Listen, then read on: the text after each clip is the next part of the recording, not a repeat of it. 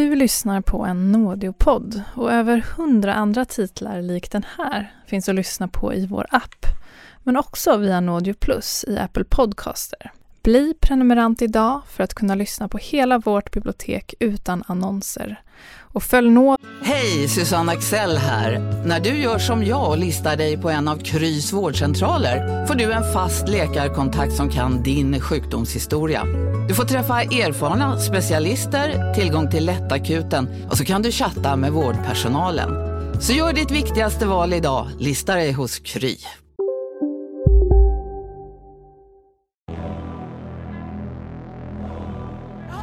Din lilla fucking golare! Vet du vad som händer med golare? Ja?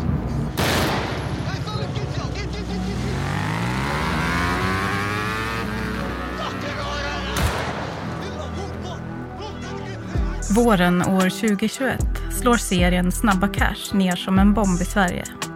Den ger en chockerande våldsam inblick i hur narkotikahandeln och gängkriminaliteten i utsatta områden kan se ut. Serien får snabbt kultstatus och förortsslangen sprider sig långt utanför förorternas gränser. In i skolor och fikarum över hela landet. Samtidigt höjs röster om att Snabba Cash inte är en helt oproblematisk skildring av tillvaron i Stockholms miljonprogramsområden. Vi hör huvudrollsinnehavaren Evin Ahmad i en intervju för P3 ID. Hon är själv uppvuxen i Stockholmsförorten Akalla. Vi är mitt i ett problem där barn blir skjutna. Den är så pass nära verkligheten i språk, i kanske locations. Det kanske sitter barn som ser på det här. Jag vet inte om de tycker att det här är coolt eller inte. Vi måste kunna också få berätta de här berättelserna. I den här dokumentärserien får du möta människorna bakom rubrikerna. De som sällan får sina röster hörda. Föräldrar som ser sina barn och deras grannkompisar växa upp till offer och förövare i våld med dödlig utgång. Barn som förlorar både syskon och föräldrar och oskyldiga vittnen som skräms till tystnad i fruktan för sina liv. Alla var där, men ingen vet någonting. Jag började fundera på hur, hur en annan människa kan skada en, en människa på det här sättet. Alla dessa ungdomar känner mig. Hur kunde de vara så, så grymma? Du lyssnar på det första avsnittet av Gola vittnadö. En dokumentärserie i fyra delar om tre uppmärksammade mord i Stockholmsförorten Hallonbergen under vintern 2017. Dokumentären är baserad på boken med samma namn av författaren och journalisten Ann Törnqvist. Vi vill varna känsliga lyssnare för att den här podden innehåller starka och obehagliga scener.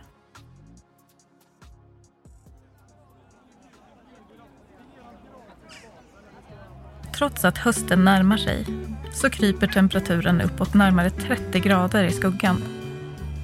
Det är den 15 augusti 1973. Omringad av ett hav av blommor står statsminister Olof Palme och skiner i kapp med solen. Människovärde, det är rätten till hälsa och arbete, utbildning och social trygghet. Dessa rättigheter, demokratins rättigheter, kan inte få vara förbehållna ett visst skikt i samhället. De måste vara hela folkets egendom. Idag är det äntligen dags för den pampiga invigningen av den nya förorten Hallonbergen i Sundbybergs kommun utanför Stockholm.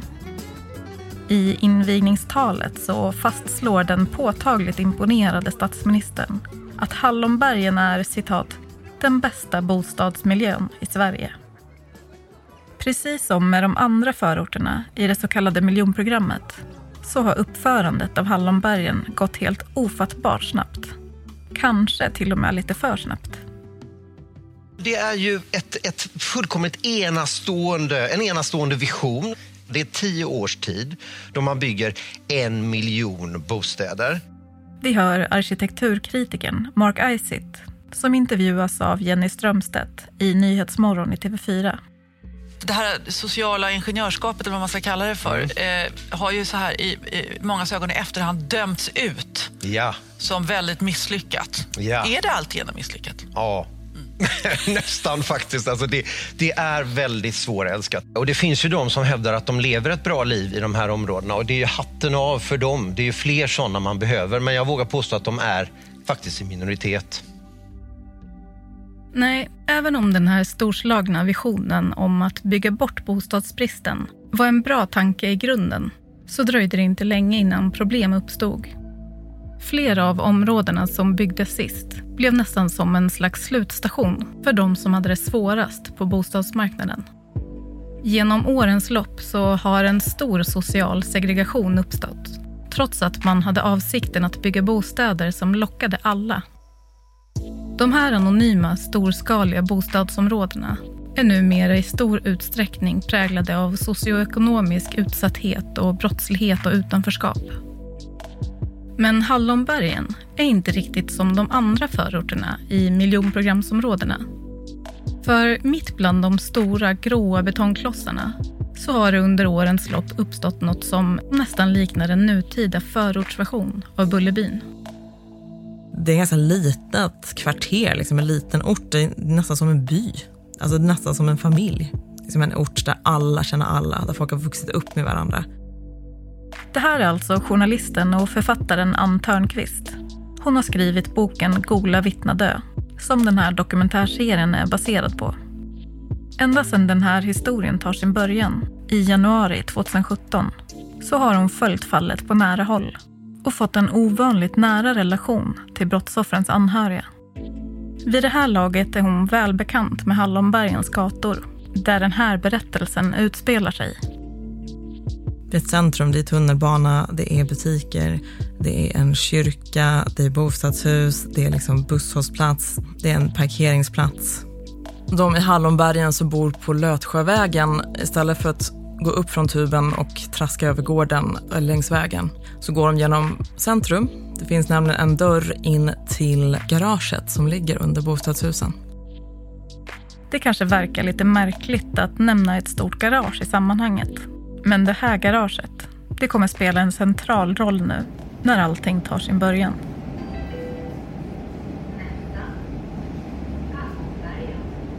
–25-åriga Ivan har muckat från fängelset nyss och kommit tillbaka hem till Hallonbergen igen.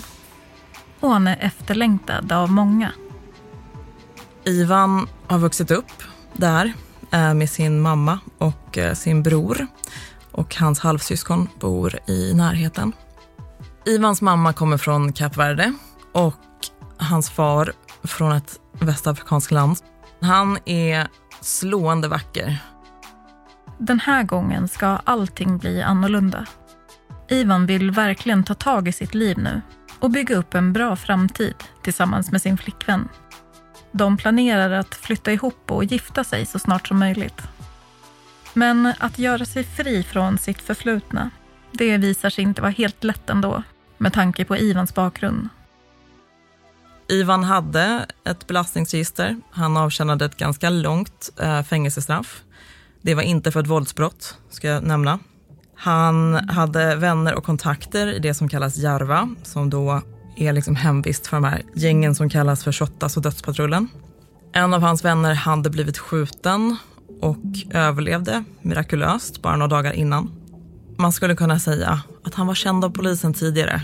Jag ogillar det begreppet. Jag brukar prata om riskgrupp. Det här är unga killar och unga män som befinner sig i en riskgrupp.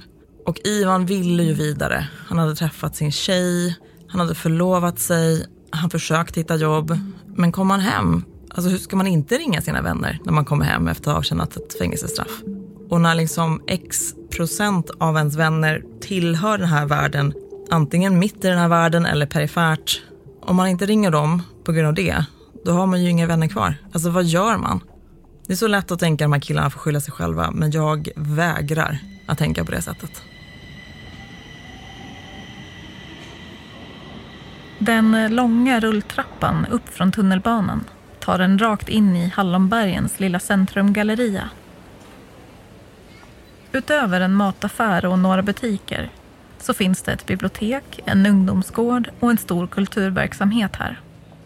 Det är här alla hänger, vid en skulptur som kallas för Bronshästarna som står i mitten av gallerian. Här hittar man oftast en stor grupp unga killar som alla har vuxit upp tillsammans i Hallonbergen. De hänger här nästan varje dag. Ibland tar de en sväng ner till det stora garaget också. Ibland för att röka gräs eller göra andra saker som de hoppas inte ska fångas på film av övervakningskamerorna. Det är mitt i den smällkalla vintern, den 22 januari 2017, strax innan stängning. Om du bodde i Hallonbergen och hade gått förbi det här stora kompisgänget den här kvällen så hade det sett ut som vilken annan kväll som helst. Lite småsnack och skratt och lite scrollande på mobilen. Men en av killarna lägger upp en film på Snapchat som kommer spela en helt avgörande roll den här kvällen. Och det är Ivan som filmar. Utåt sett så verkar allt vara som vanligt. Men det är något som inte stämmer. Det finns en vän som beskrev honom som filosofisk, att han liksom hade pratat om liksom, de här liksom större frågorna. Och tidigare under dagen har Ivan smsat med sin fästmö och skrivit märkliga saker. I stil med att hon är, citat, den enda han kan lita på.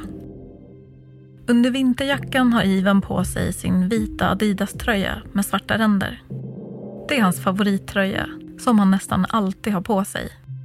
Men den ser ovanligt bylsig ut idag.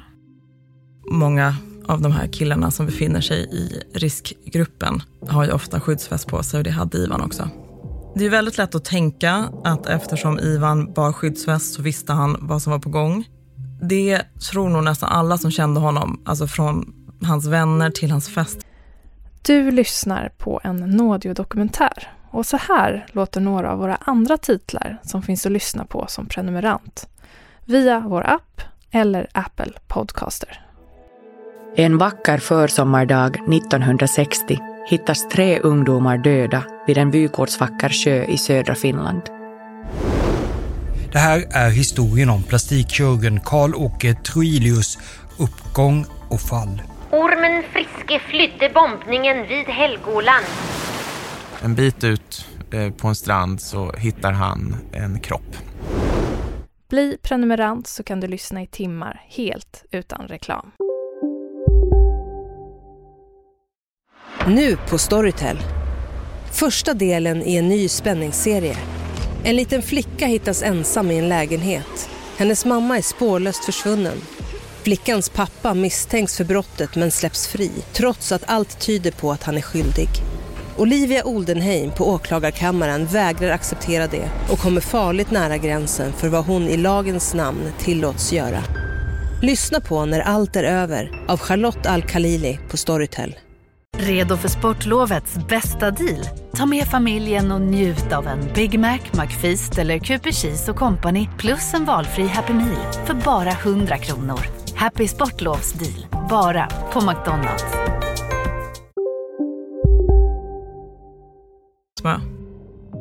Strax innan halv åtta på kvällen så rör sig några av killarna som hänger i centrum ner mot garaget. Ivan lägger upp sitt filmklipp på Snapchat medan de går. Samtidigt så fångas han på gallerians övervakningsfilm och klockan är då 19.28. På övervakningsfilmen så ser man hur ett gäng på sju killar går målmedvetet genom en korridor. Och längst bak går Ivan. De går allihopa till det här underjordiska garaget. Det finns övervakningskameror där nere också. På lite olika ställen. Och på de här filmerna så kan man följa hur killarna rör sig genom garaget. Men kamerorna täcker inte varenda vrå. Och till slut så hamnar en del av dem utom synhåll. Plötsligt hörs en hög smäll. Eller är det kanske flera? Det skarpa ljudet studsar mellan betongväggarna. Och där får man ju aldrig riktigt reda på vad som har hänt. Man vet ju hur Ivan skadades, men man vet inte vem som höll i vilket vapen. Men han blir skjuten. Jag vet inte hur, men han lyckas fly. Och han springer och springer. Ivan har tagit sig från eh, garaget. Han blöder. Han var ju tillräckligt stark för att springa. Det kan ha varit adrenalin. Efter skottlossningen så väller ett helt gäng killar ut från garaget. De ser ut att fly i panik. Eller i alla fall den som springer ut först, Ivan. De andra killarna som kommer ut strax efter, de ser faktiskt snarare ut som att de är på jakt efter någonting. Eller någon, om man kollar ordentligt. Precis utanför garageportarna så bor det en man som heter José. Han har klivit ut på sin altan för att röka en cigarett. Han ser inte Ivan, men det han ser är de här yngre killarna som kommer springandes ut ur garageporten och eh, det finns en person som väldigt tydligt enligt José verkar vara liksom ledaren. Trots att Ivan är skottskadad så lyckas han springa över en bro till den intilliggande stadsdelen Ör. Där bor Ivans storebror med sin familj. Och just den här kvällen så är deras mamma Fatima också där för att äta middag. Bara 30 meter från porten så sjunker Ivan till slut ihop på en bänk. Så Fatima har ingen aning om att hennes, eh, det här är hennes yngsta barn sitter där ute. Ivan sitter alltså där på bänken utanför sin brors hus, svårt blödande och vet inte vad han ska ta sig till.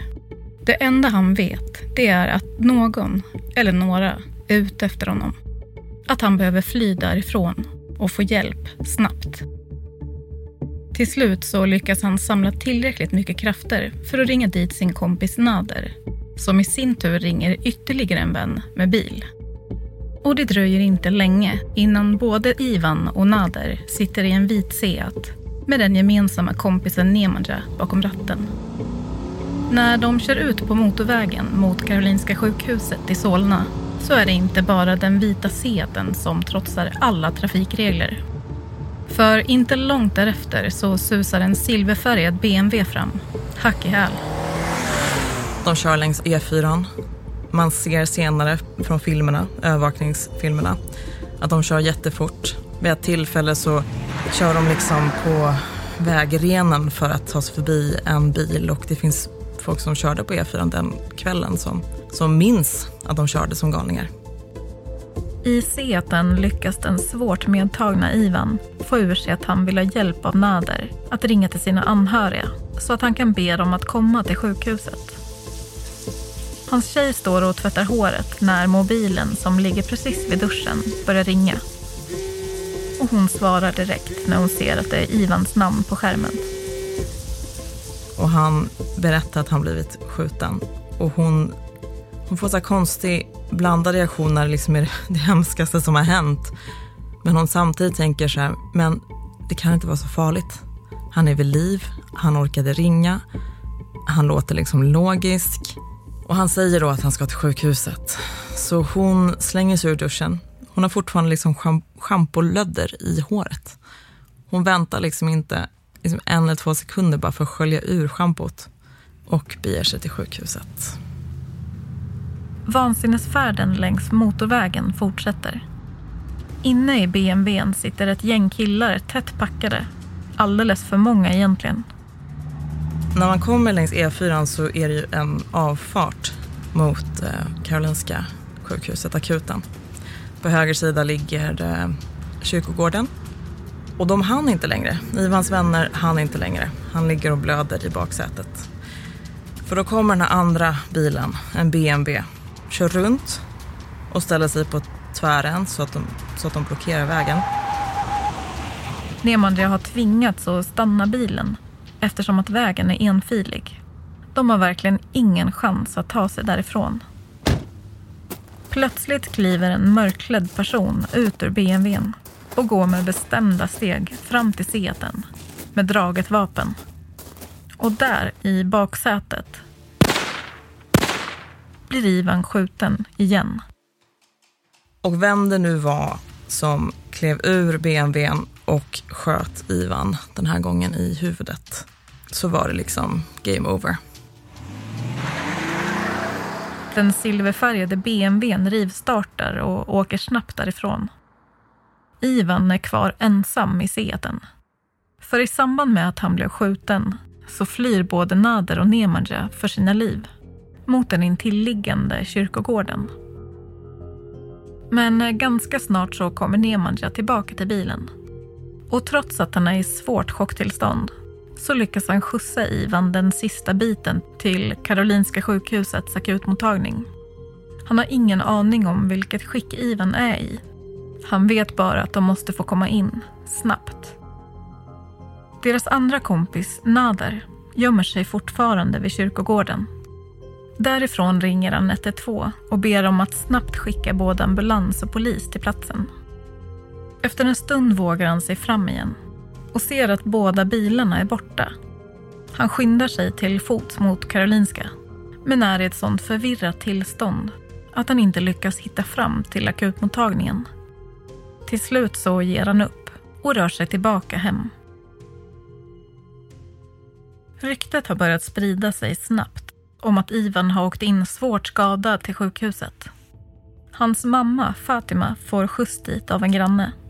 Hon har ingen aning om vilket skick han är i eller vad som har hänt. Väl framme vid Karolinska så är redan ett stort antal vänner och anhöriga på plats. Och stämningen är kaosartad. Inne på akuten så ser Fatima Ivans andra bror som har hunnit dit före henne. Hon ropar på honom och frågar om hans bror är död. Men hon ser direkt på hans kroppsspråk vad svaret kommer bli. Jag, jag hade inte någon kraft om jag ska skrika. Jag säger, får jag se min son? Nej, det är polisen och sånt som kommer och kontaktar dig. Du får inte se den. Jag kommer hem, det är, det är det är overkligt att min son var död. 25 år. Och jag träffade honom några timmar innan. För polisen står det klart att ett brott har begåtts. Exakt var och när och hur, det råder det viss förvirring kring. Men ganska snart spärras brottsplatsen vid avfarten mot Karolinska av. Och flera polisbilar har kört upp framför ingången till akuten. En av poliserna lägger märke till en ung kille där utanför som inte verkar må riktigt bra. Han går fram till killen och pratar lite och förstår ganska snabbt att han måste tas in på förhör. Det visar sig vara Nemanja, kompisen som körde in Ivan till akuten. Så är det ju någon snabbtänkt polis som ser till att trä påsar över Nemanjas händer för att om det finns liksom, det kan finnas forensisk eh, bevisning där som måste, måste säkras eller i alla fall liksom se till att det inte besudlas. Nemanja sitter alltså i polisbilen med papperspåsar på händerna och är väldigt uppriven. I ett PM skriver polisen som tog hand om Nemanja att han hade varit mycket nervös över att den som hade skjutit Ivan skulle ge sig på honom och att den personen var kapabel att göra mycket farliga saker mot Nemanja och hans familj. Efter ett första förhör med Nemanja på polishuset så finns det ingen misstanke riktad mot honom. Och efter bara några timmar så blir han upphämtad av sin pappa och får åka hem. Men för säkerhets skull så har polisen beslagtagit hans mobil för att kunna genomföra en teknisk analys som kan användas i förundersökningen. I mobilen gör man ett chockerande fynd ganska direkt. Det visar sig att Nemanja har fått två sms strax efter att Ivan blev skjuten. Det första, stäng munnen. Det andra, berätta annat. De här smsen har skickats från ett nummer som tillhör en person som Nemanja känner väldigt väl. En stund senare så dyker ytterligare ett sms upp från samma nummer där man försöker skämta bort det som skrevs innan och påstår att det skickades till fel person. De här smsen kommer självklart tas upp i rätten sen. Och författaren Ann Törnqvist, som befinner sig på plats då, blir frustrerad över hur krasst åklagaren tvingas förhålla sig till smsen. Det är alltså märkligt när, när åklagare som de ska redovisa fakta är väldigt tydligt att det blir så torrt. Och jag kunde inte sluta tänka på det här, stäng munnen. Liksom stäng fucking munnen. Det är ju ordergivning. Men när han läste upp det här åklagaren så var han så noga med att säga har skickats av den här personen eller i vart fall skickats från den personens mobiltelefon. Och det här är ju viktigt för att hur vet man vem som skrev det? Hur vet man vem som tryckte på skicka? Men för Nevajas del så kvittar det ju helt. Budskapet är tydligt. Till slut kommer Nemanja äntligen hem och han kan inte släppa att han kastade sig ur bilen och flydde in på kyrkogården när skytten klev ur BMWn med draget vapen. Så säger han till sin pappa. Pappa, jag lämnade Ivan att dö. Nemanja mår så dåligt och han är så rädd och hans familj mår så dåligt och de är så rädda. Inte minst på grund av de här smsen, men också för att man vet ju vad som står på spel. Att familjen beslutar att Nemanja ska åka ner till Serbien och bo hos sina släktingar. Och eh, han är så traumatiserad av det som händer på avfarten att när han åker på motorvägar i Serbien så blir han, han känner sig helt förstörd. Nemanja är alltså så skärrad att han lämnar Sverige direkt efter mordet på Ivan. Problemet är bara att i det här upprivna tillståndet som han var i direkt efter mordet så var det svårt för polisen att få fram tillräckligt tydlig information från honom under det första förhöret. Det är inte uppenbart för dem att Ivan har blivit skjuten eller han har blivit attackerad två gånger. De får liksom inte fram i den här skärrade berättelsen som Nemanja ger dem att Ivan har blivit skjuten i garaget i Hallonbergen och sen på avfarten till Karolinska. Vilket betyder att de inte spärrar av brottsplats nummer ett. Men eh, det finns ju faktiskt en person som vi inte får glömma här. Som dels vet att en skottlossning inträffade tidigare under kvällen i garaget i Hallonbergen. Och som dessutom såg vilka det var som jagade efter Ivan. Mannen som bor i lägenheten precis intill garageporten, José. José är en man i 40-årsåldern som ofta syns ute på sin altan i sällskap med familjens lilla vita hund, Bamse. José har två söner tillsammans med sin fru Elisabeth och de är 7 och 15 år gamla. José har bott i Stockholm en längre tid men han kommer ursprungligen från Umeå eh, där han adopterades av ett svenskt, eh, svensk-tyskt par. José föddes i Chile och fick en tuff start i livet tillsammans med sin lillebror.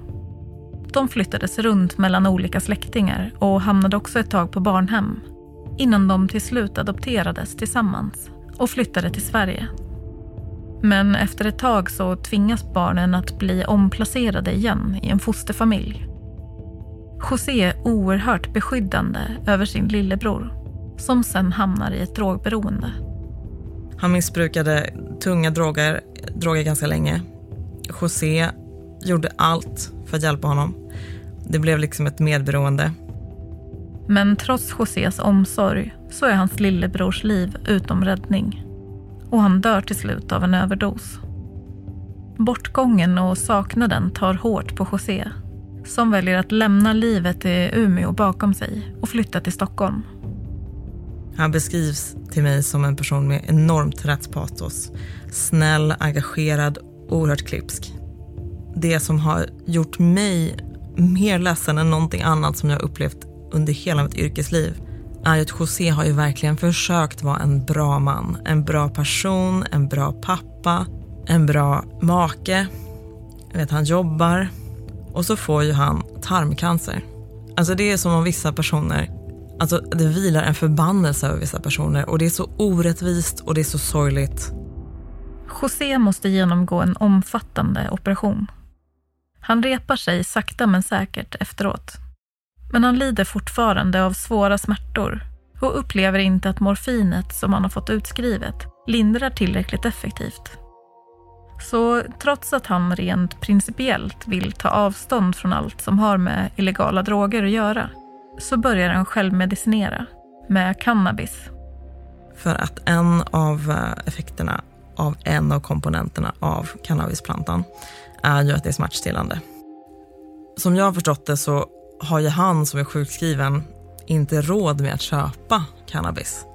Så han går mer på, eller blir hotad till, eller utsätts för påtryckningar att låna ut sin sommarstuga Josés familj har alltså en sommarstuga som ligger norr om Stockholm. Ibland händer det att José tar med sig några av de unga killarna från Hallonbergen dit och låter dem åka fyrhjuling och motocross. Men Josés gästvänlighet utnyttjas till den grad att han till slut går med på att låta en av killarna anlägga en avancerad cannabisodling i sommarstugans källare.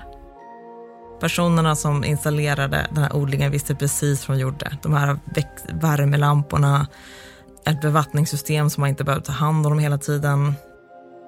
José känner efter ett tag att den här unga killen börjar ta sig för många friheter för att tjäna mer pengar.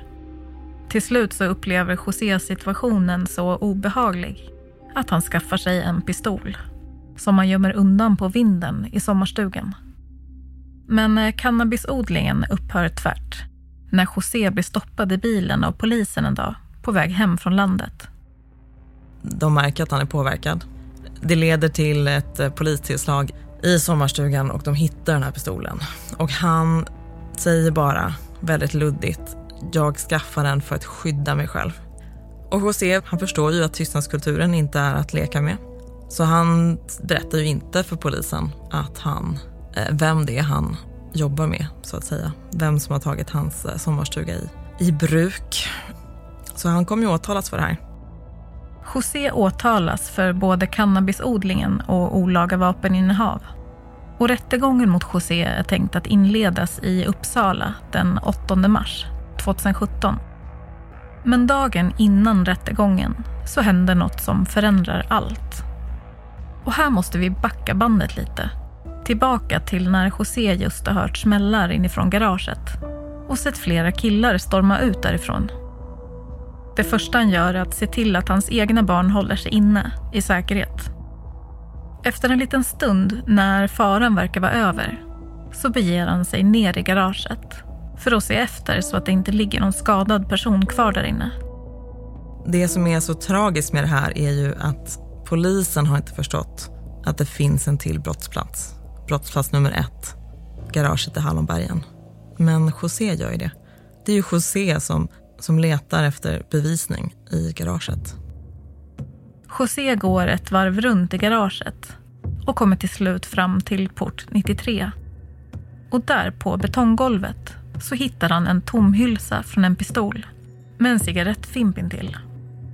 Det finns inget blod alls på platsen, vilket förhoppningsvis innebär att ingen har kommit till skada. I alla fall inte allvarligt. José hukar sig ner och tar en närbild med mobilen på hylsan och fimpen. Sen plockar han upp hylsan och tar den med sig utan att ha någon riktig tanke på vad han ska göra med den än. Det enda han vet det att det som han har hört och sett under kvällen förmodligen är för allvarligt för att bara hålla tyst om. Och att han faktiskt kan ha fått med sig helt avgörande bevis hem. Och den patronhylsan kommer bli väldigt viktig senare. I nästa avsnitt. Det är de som kände Ivan. Det är barnen från trakten, sa han. Jag säger, du måste kontakta polisen. Du kan vara anonymt och säga till. Men han visste mycket. Det är ju liksom övergrepp mot rättssak. Man har försökt påverka en utredning av ett brott. Du har lyssnat på Gola vittna dö. En dokumentärserie i fyra delar baserad på boken med samma namn av Ann Törnqvist. Vissa namn i dokumentären har bytts ut. Producent och manusförfattare är jag, Amanda Leander. Tekniker Kristoffer Kronander. Exekutiv producent är Tove Friman Leffler. Och det här är en produktion av Podlit för Nådio. Tack för att du lyssnar.